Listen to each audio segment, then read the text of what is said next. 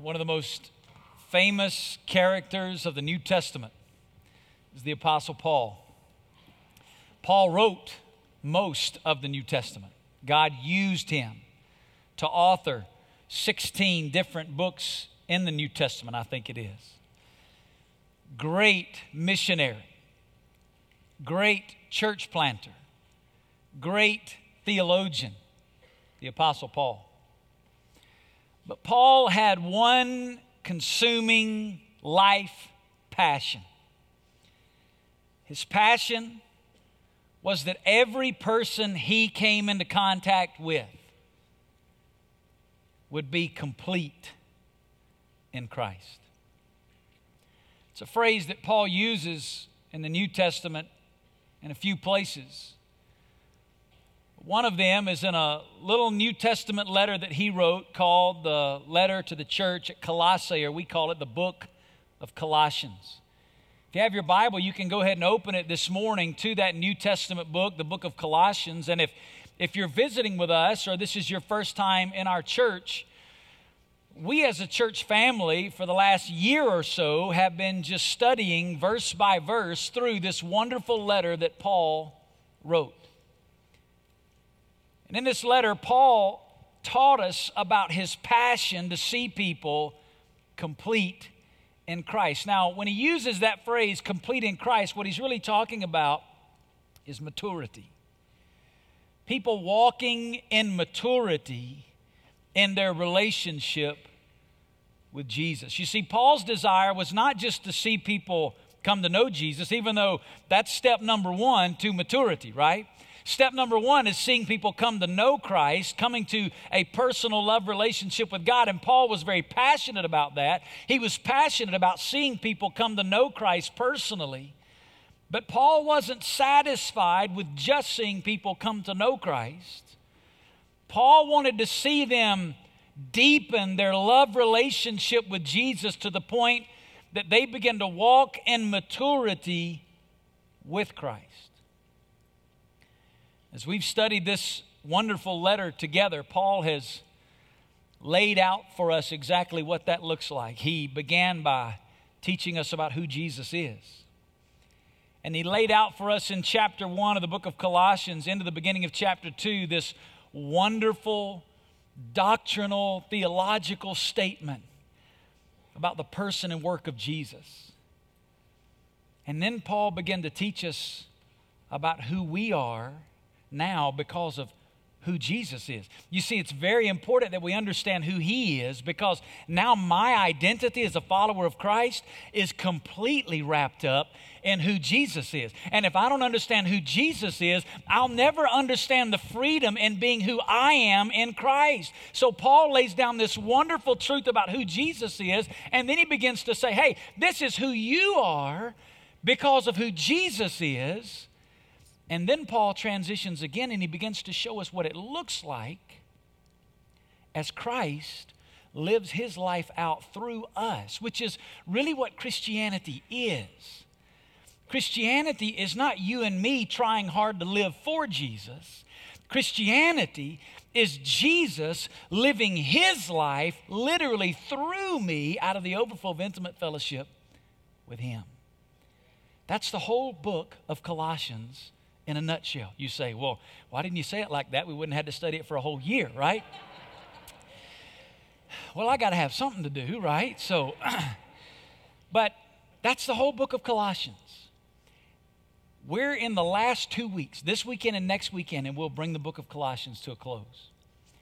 At the end of Colossians, Paul is giving us what we've simply called some marks of maturity some identifying characteristics of what it looks like when Christ is living his life through me. When I'm living out of the overflow of that relationship, when I'm living out my identity, who I am in him, Paul says this is what it looks like. Now, we've already looked at two of these. Two weekends ago, I introduced you to one of them out of Colossians 4, verses 2 and 3, 2, 3, and 4. The first mark of maturity that we gave you was a desperate pursuit of God in prayer. Read that out loud with me. A desperate pursuit of God in prayer. When I'm living out of the overflow of intimacy with Jesus, one of the things it looks like is a desperate pursuit of God in prayer. I don't pray because I have to to be a good Christian. No, as I begin to live out of my identity in Christ, I grow in my desperation for God and understanding who He is and who I am in Him, and it manifests itself in a continuous conversation, ongoing fellowship.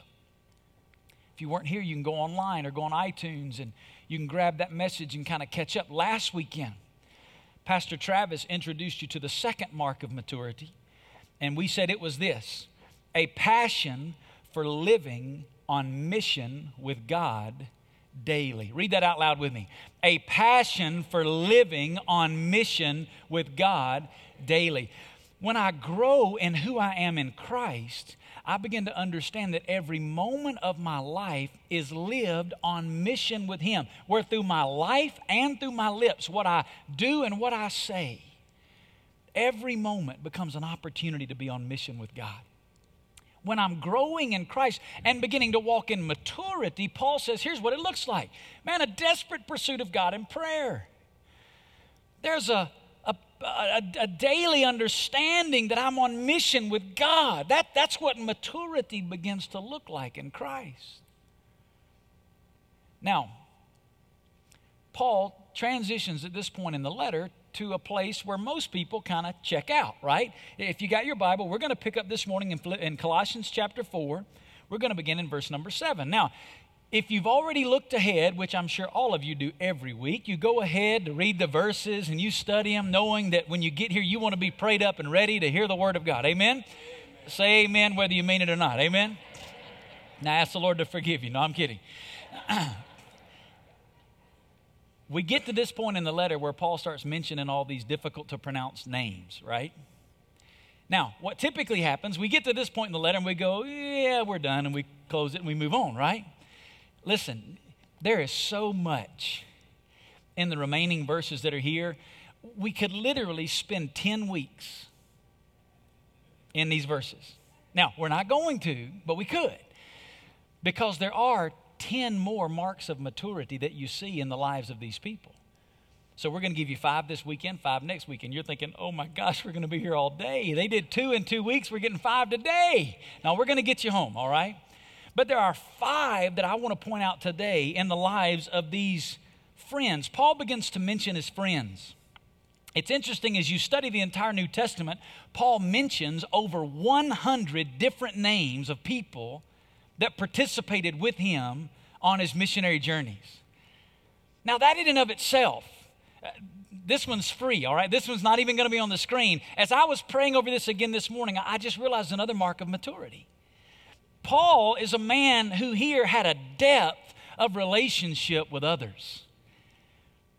Over a hundred people that Paul writes about, and he calls them fellow workers, fellow soldiers, beloved brothers, co workers, fellow prisoners. He writes about these people with an intimate relationship. He knows them, he's done life with them. That's a mark of maturity that there is a, a depth of relationship with your brothers and sisters in Christ. One of the great tragedies in the church in America is that we have a very surface relationship with our brothers and sisters in Christ.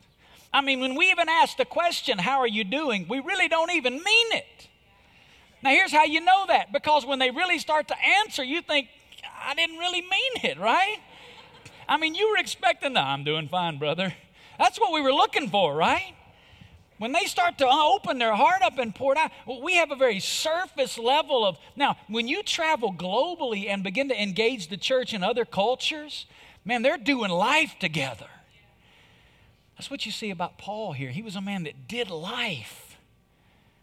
Why do we emphasize small groups so much here at Hope? Because maturity in Christ one of the marks of that is a depth in relationship with your brothers and sisters in Christ where you're doing life together. Paul mentions all of these friends. Listen to what William Barclay says about these friends. When we read the list of names at the end of the chapter, we are reading the names of a list of heroes of the faith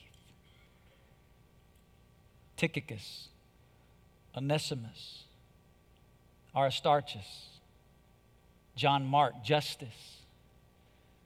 Luke, these men and women of God that we're going to look at this week and next weekend. Let me tell you something. You're going to bump into them in heaven.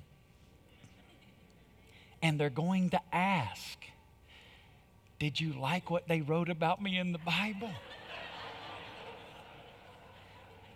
you better know who they are, or that's going to be a really awkward moment in heaven. When you say, You are in the Bible? You're going to reveal something about your depth of, in the Word, right? I mean, you need to know who these people are. Let, let's look at it. Colossians 4, let's pick up in verse 7. Listen what he says. As to all my affairs, Tychicus, our beloved brother and fellow servant and fellow bondservant in the Lord, will bring you information. For I've sent him to you for this very purpose, that you may know about our circumstances and that he may encourage your hearts.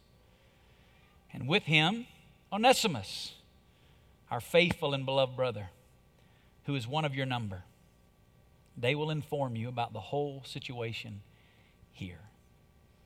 Verse 10 Aristarchus, my fellow prisoner, sends you his greetings. And also Barnabas' cousin, Mark, about whom you received instructions. If he comes to you, you welcome him. Again, we don't have time to unpack that one so much, but if you know who John Mark was, John Mark was on the first missionary journey with Paul and Barnabas. And about halfway in, John Mark said, I- am out of here. it wasn't working out too good. John Mark couldn't cut it. I don't know if it got too difficult, too tough. You can read about it in the book of Acts, but John Mark said, I'm going home. And so Paul pretty much said, I'm done with you. And apparently, Paul had even sent instructions, because he says here, about whom you received instructions. if he comes, you welcome him. Here's what Paul said Man, I was wrong. Mark's been restored. Mark's a man of grace, integrity, character. You welcome him when he comes. Just a beautiful picture there of grace. I mean, here Paul could have said, Barnabas' cousin Mark, you remember, he's the one who left us. He said, No, I, I, I gave you those instructions, but when he comes, you welcome him. He's basically saying, Hey, could you just delete that email I sent? Verse 11. And also, Jesus, who is called Justus. I guess so, it had been a little uncomfortable for your name to be Jesus at this point in the early church, right? So he said, Why don't you guys call me Justus, not Jesus? These are the only fellow workers for the kingdom of God who are from the circumcision, and they prove to be an encouragement to me. I'm going to give you five marks of maturity, and I'm going to attach them to these people. And I'll explain as many of them as we have time for, all right? I may just have to list a couple at the end that we don't have time to unpack. But here's the first mark of maturity that we see here when we're mature in Christ, there is a faithfulness that serves Christ and others. A faithfulness. I want you to understand as we're talking about these things, we're digging deeper than just, oh, I'm a person that goes to church regularly and I read my Bible daily, so therefore I'm a mature Christian. No, no, no, no, no, no, no. Paul's digging way deeper than that now. There's a desperate pursuit of God in prayer. There's a passion for living on mission with God daily. And now we see in Tychicus, there's a faithfulness that serves Christ and others. Paul tells us three things about Tychicus in these verses. He says, first of all, he's a beloved brother. It's a phrase that means he's a man who is greatly loved by Paul and the church at Rome. They loved him. Paul tells us he was a faithful servant. It means that he was a man who was so consumed with serving Christ and others that it literally defined who he was. Paul said, Tychicus, Man, we love this guy because he is a faithful servant. And then he said about him, and he's a fellow bond servant. That idea of a faithful servant really applied to his serving of others. This, this particular issue of being a fellow bond servant communicates that he was viewed by Paul as a co laborer in the mission of Christ. Wouldn't you love to have been mentioned in the Bible with those three phrases? Man, they love him because he serves other people faithfully and he serves the mission of God like nobody you've ever seen. That'd be pretty good on your tombstone right there, right? Beloved brother, faithful servant, fellow bondservant. Enough said. You know, I think it's because he was a faithful servant and a fellow bondservant.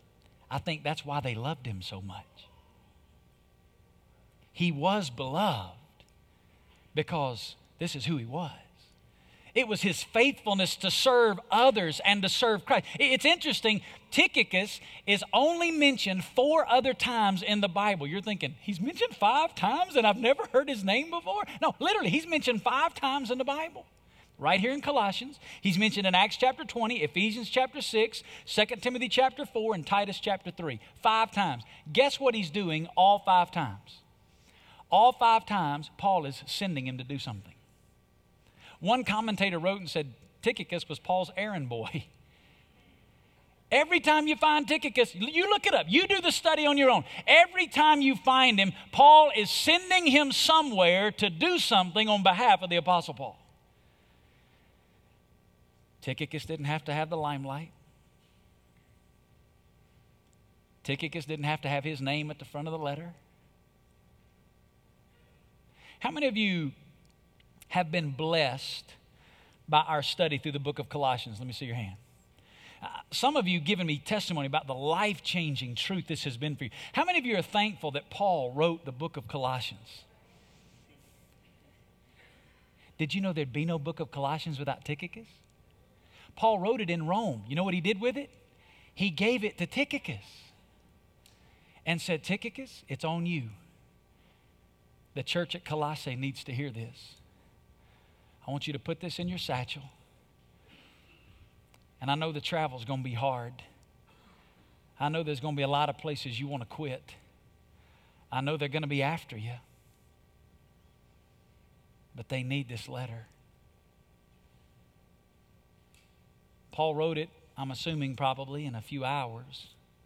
Tychicus traveled for weeks and weeks and weeks by foot, by boat, by horseback, however he could get there. And he brings the letter. How many of you have ever thanked God for Tychicus? We'd have no Colossians without Tychicus. He's a vital part of the story. It's an unknown author that made this quote, but somebody once said the greatest ability in the world is dependability. That's Tychicus you could depend on Tychicus. He was faithful. He was faithful to serve Paul. He was faithful to serve the church at Rome. He was faithful to serve the mission of Christ. He was faithful. Look at this quote by R. Kent Hughes on the, on the screen. He said, Tychicus left no writings which survived. He did no feats which were thought worthy, worth preserving by Dr. Luke in Acts. He was a very common violin. However, God used him as a part of his divine symphony, and the music was beautiful. He was faithful. And listen, that should not surprise us. Do you remember what Jesus said about himself in Mark chapter 10. Listen what Jesus said about himself in Mark 10 48. Jesus said, For even the Son of Man did not come to be, say it out loud, served, but to, what does it say? Serve and to give his life a ransom for many. Jesus said, I didn't come to be what? Served. Jesus said, I came to what? Serve. That's who Jesus is. If that's who Jesus is, and now my life is wrapped up in who He is. And as I live my life out of the overflow of intimacy with Him, His life is manifest in me. Guess what that means? I'm going to be a faithful servant of Him and others. Why? Because it's what you have to do to be a good Christian? No! Because it's who Jesus is. And as I live out of the overflow of intimacy with Jesus, a defining mark of maturity in my life is faithful service to others. Let me show you how this is an issue of maturity. How many of you have children or grandchildren, nieces or nephews, brothers or sisters who are under the age of three? Let me see your hand.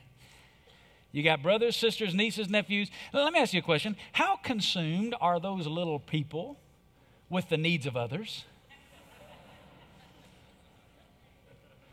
Uh, they're pretty much consumed with the needs of themselves, right? And if you don't believe that, just let them get left out at the dinner table or let them not get what they want and, and, and pull up a chair because there's about to be a me first show right there, right? Now, when they're under three, we discipline, but we also kind of discipline kind of with our hand like this because it's kind of funny, it's kind of cute because it's immature if your 20 year old is sitting at the table going, That's my iPad. hey, it's not funny anymore, right? Now, I have a 20 year old. She doesn't do that. I wasn't meaning that about you, Hannah. I'm sorry. She doesn't do that most of the time. No, she doesn't do that at all. But as we mature, we begin to stop living for just the needs of me and we begin to live for the needs of others. As we mature in Christ, you see, when we first get saved, we get really consumed about ourselves. When we're newborn babes in Christ, we get all consumed with what we want and what we need. But as we grow in Christ, Christ in us begins to live his life through us, and we begin to be consumed with a passion to serve him and to serve others. So, with each of these, I want to give you an application question. Here's the first one.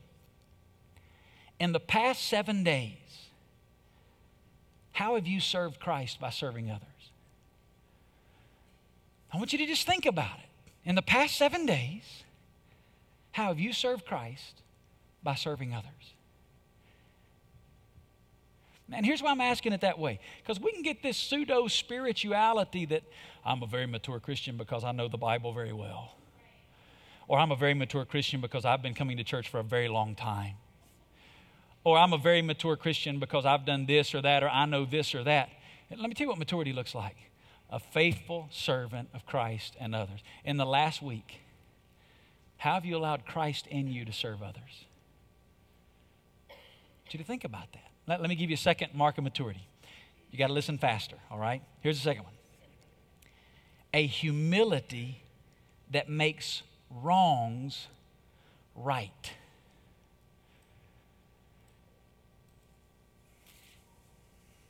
Look at verse 9. And with him, Onesimus, our faithful and beloved brother who is one of your number. Now, now here's Paul. He wrote the letter. He given it to Tychicus. Tychicus is going to bring it to Colossae, and he's going to give him the letter, and then he's going to tell him about everything else that's been going on, which is awesome. I can't wait to get to heaven and hear all of that. I mean, what we have in the Bible is just a thumbnail sketch. We don't get all the stories. Paul said, I'm going to send Tychicus. Here's the letter. And oh, yeah, Tychicus is going to tell you everything else too. And then it says in verse 9, and with him, Onesimus, who is one of your number. Here's what that means he was a member at the church at Colossae. He's one of you guys. And Paul says, Now he's with me, but I'm sending him back to you. Why is he sending him back? Did you know there's a whole letter in the Bible about that? You ever read the book of Philemon? The whole book of Philemon is the story of Onesimus. You say, You're kidding me. That's in the Bible. It's in the Bible. Let me tell you who Onesimus was. He was Philemon's slave. And Onesimus ran away. He broke his contract, if you will, with Philemon. And he ran away and he left and he'd gotten in some kind of trouble in Rome and wound up in prison. And in prison in Rome, guess who he met? Paul. Paul leads Onesimus to Christ. Onesimus was an unbeliever. That's why in Philemon, Paul writes about Onesimus and says, He's my child in the faith. In prison in Rome, Onesimus, trying to get as far away from Colossae as he can, he meets the Apostle Paul. Paul leads him to faith in Christ. Paul begins to disciple him. Paul finds out his story and he says, Onesimus, if you're going to be right with God, you're going to have to go back and make this right with Philemon. So Paul wrote another letter. We call it the book of Philemon. And here's Tychicus with two books of the Bible in his satchel Colossians, Philemon. He's going back to Colossae. Onesimus is with him. But I love it. Look, you know in Colossae, everybody knew who Onesimus was. Look what Paul says about him in verse 9. And with him, Onesimus, our faithful and beloved brother. I'm sure that raised some eyebrows in the church at Colossae. Uh, faithful uh, Paul, uh, you do know he's a criminal. You do know that he stole and ran off Paul says, Yeah, that's who he was, but that's not who he is. And Onesimus goes back. He humbles himself before Philemon. And he makes right a wrong.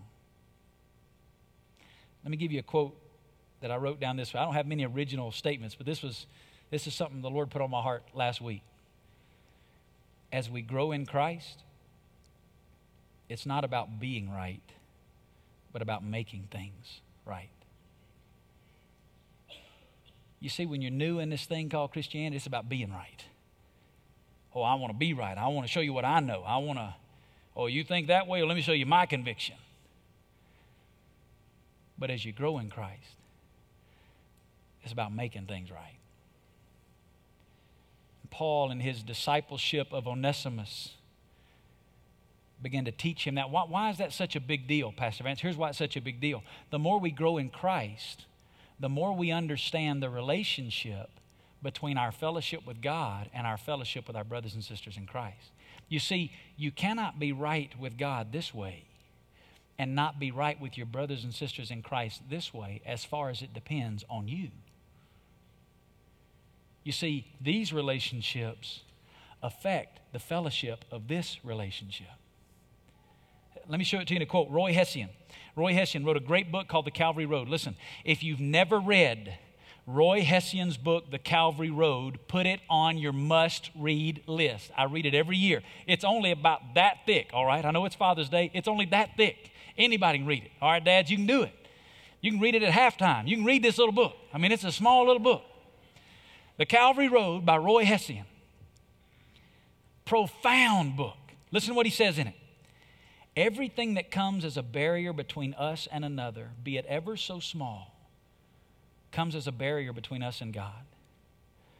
Our relationship with our fellows and our relationship with God are so linked that we cannot disturb one without disturbing the other. You see, as we grow in Christ, we understand that and we develop a humility that seeks to make things right. Again, it shouldn't surprise us. Jesus said in the Sermon on the Mount when he was describing that radical way of life, which is Christ in us, In Matthew 5, listen what Jesus said. Therefore, if you're presenting your offering at the altar and there remember that your brother has something against you, leave your offering there before the altar and go. First be reconciled to your brother and then come and present your offering.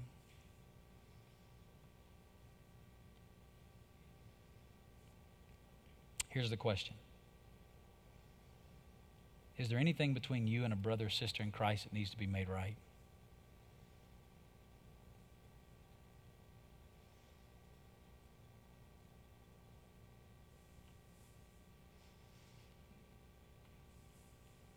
You say, what they did was wrong. Yeah, that may be true. But you handling it wrong is just as wrong as what they did that was originally wrong. There's a humility that seeks to make things right as we grow in Christ. Let me give you a third one. Third mark of maturity. There's a devotion that sacrifices everything for the cause of Christ. Paul, in verses 10 and 11, mentions three guys Aristarchus, Mark, Justus. we're going to lump these three guys together because the three that the three remaining marks of maturity that I'm going to give you are all wrapped up in these three guys together. And the first one is that devotion that sacrifices everything for the cause of Christ. Look what Paul says about them. Verse 11. He says, These are the only fellow workers for the kingdom of God who are from the circumcision. Now, you know what that meant, right? These were Jews who'd come to Christ and were now with Paul on his missionary journeys. Don't miss this part taking the gospel to the Gentiles. Did you hear what Paul said? These are the only three. The only three out of the Jewish believers in Jerusalem where the church was born. Paul said, These are the only three guys that are with me taking the gospel to the Gentiles out of our Jewish brothers and sisters in Christ in Jerusalem. Let me tell you what that tells me about these three guys. They'd taken it on the chin pretty good. You see, there was still at this point in the church a division over whether or not the gospel was even for Gentiles. Some people, like Peter, even, was still having to be convinced by the Holy Spirit of God that the gospel was meant for people outside of the Jewish nation. And so, for these three guys early on in their walk with Christ to be willing to go and sacrifice everything to go with Paul, let me tell you what it means about them. They, had brought persecution into their lives. And if they were traveling with Paul, let me tell you what was going on to their family back home. Many of them were being shunned, many of them were being neglected by neighbors and other family members. They were questions raised about them. There were accusations made about these three men and their families. They, their names, in some ways, had been slandered. They'd been ridiculed. Not to count the, the fact that in Jerusalem, where probably they'd come from, there were many Jews that weren't believers in the gospel.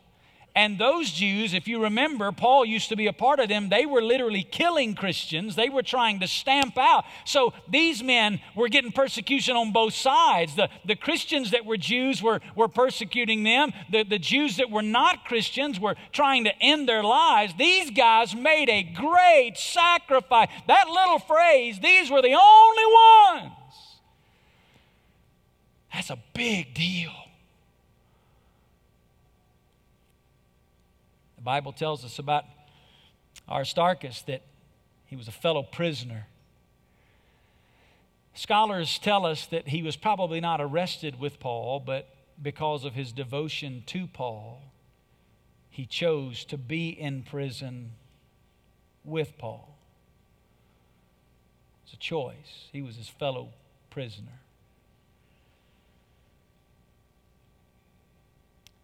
Aristarchus is mentioned three or four times in the New Testament. Every time he's mentioned, it's a bad scene. in Ephesus, when the riot took place and they drugged the men out of the temple there, Aristarchus was in the middle of that. When Paul was in the storm and was shipwrecked, he was in the middle of that. When Paul's in prison, he's in the middle of that. There was a devotion that sacrificed everything for the cause of Christ. Their devotion transcended their comfort. They laid down their very lives. The statement I'm about to make, I hesitate to even say it this way because in America we just don't understand what it means.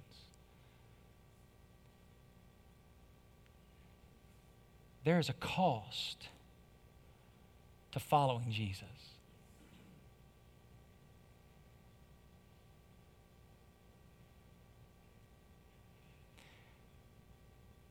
We live in a culture that has so materialized the gospel. In a culture that has so prostituted the gospel. That we preach a gospel as though it exists simply to make your life better. As though it's some sort of self help philosophy that expands your portfolio and more secures your retirement in the American dream. Let me tell you something. These three guys didn't know anything about that gospel. And that should not, even when we hear that, we have a hard time with it, but it shouldn't surprise. Listen to what Jesus said. Jesus described following him in Luke 9 like this He said, If anyone, if anyone wishes to come after me, let him deny himself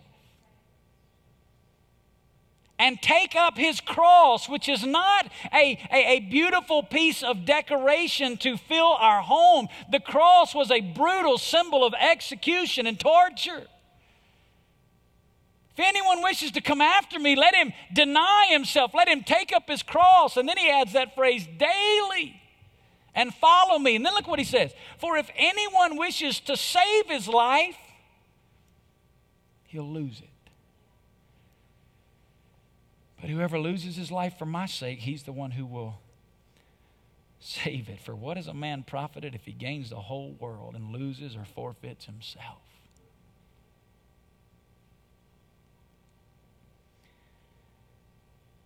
We live in a culture that thinks there's only comfort in following Christ, and as soon as sacrifice comes along, we complain. Now, don't misunderstand what I'm saying. I'm not up here trying to say that somehow following Christ is woe is me. No, no, no, listen, listen. Let me show you the other side of this equation. Listen what Paul said in Romans 8 18. Paul said, For I consider that the sufferings of this present time, hey, they are not worthy to be compared with the glory that is to be revealed to us. Listen, here's what Paul said it's like comparing an apple and a house, they don't even compare. It's not worry. You can't even put it in the same sentence. The glory and the abundance of Christ far outweighs the sacrifice, but it does not diminish the reality of the sacrifice.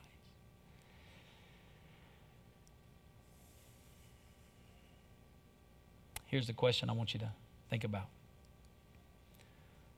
What are some practical ways that you're making a sacrifice for your devotion to Jesus?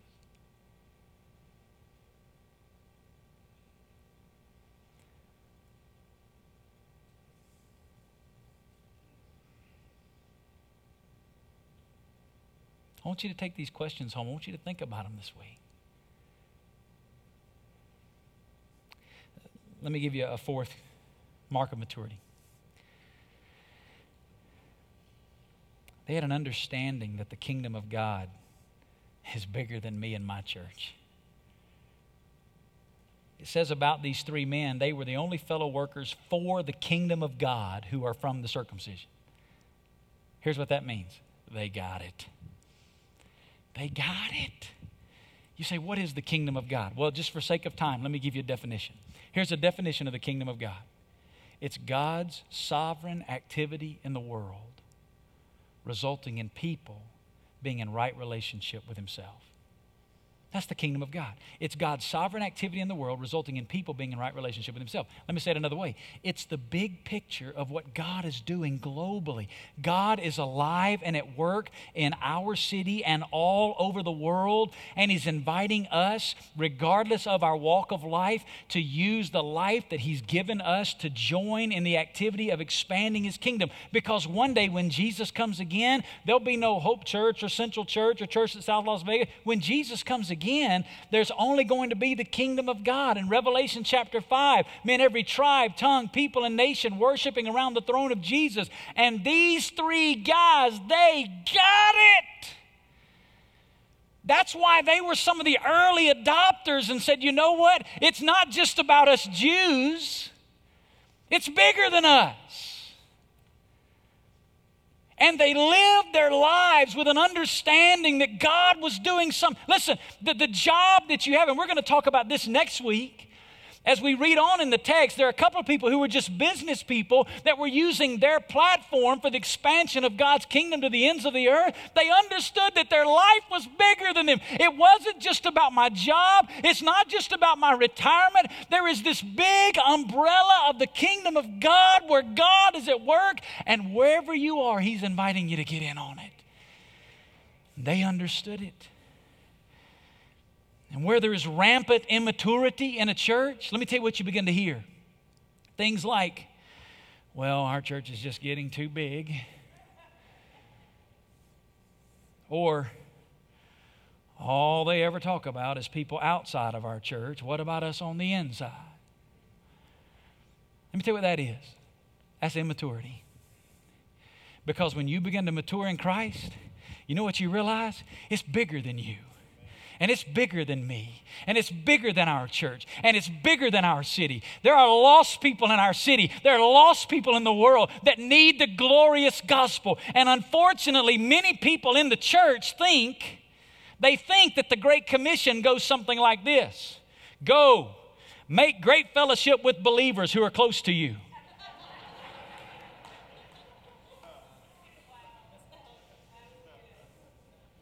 That's not the Great Commission. The Great Commission said, Go, make disciples of all the nations. And when we begin to mature in Christ, we get that. So, so here's the question Are you joining in God's mission locally and globally to expand His kingdom? Are you joining in God's mission locally and globally to expand His kingdom? Now, if you said yes, here's what I want you to do in your personal time with the Lord. I want you to answer that question how? How?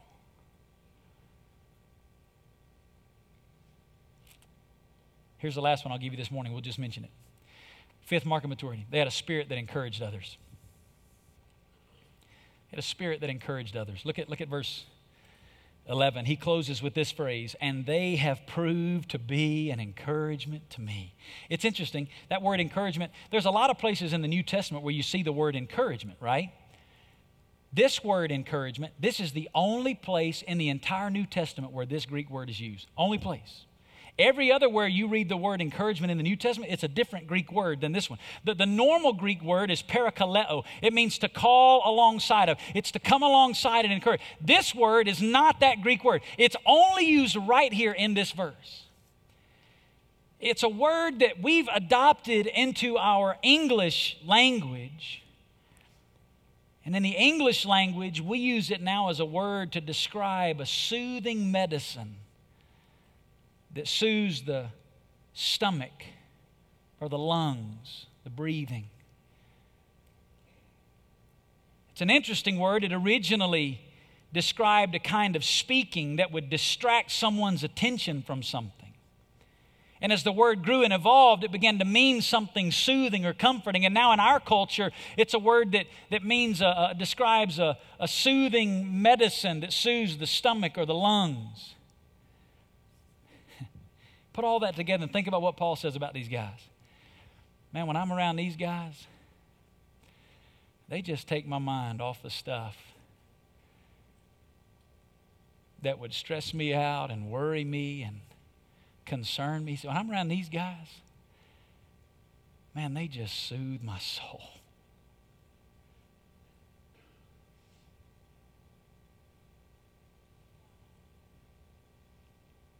How do people perceive you?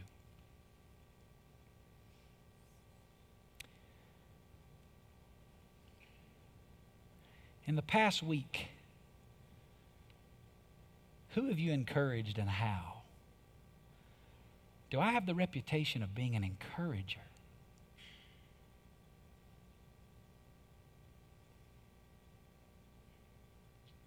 Again, these five things, let me tell you what they are Christ in me. When I'm walking in maturity with Jesus, there's a faithfulness to serve Christ and others. When I'm walking in maturity with Jesus, there's a spirit that encourages other people. When I'm walking in maturity with Jesus, there's a devotion that sacrifices everything for the cause of Christ. When I'm walking in maturity with Jesus, there's an understanding that the kingdom of God is bigger than me and my church. And when I'm walking in maturity with Jesus, there's a humility that makes wrongs right. So here's what I want you to do this week. Please, don't just hear a sermon and go home. I want you to take these things and I want you to lay them down on your life and ask some really hard questions about your maturity in Christ.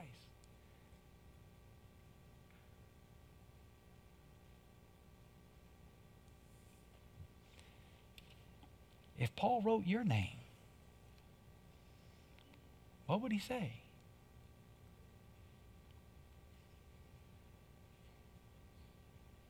If you were one of those names,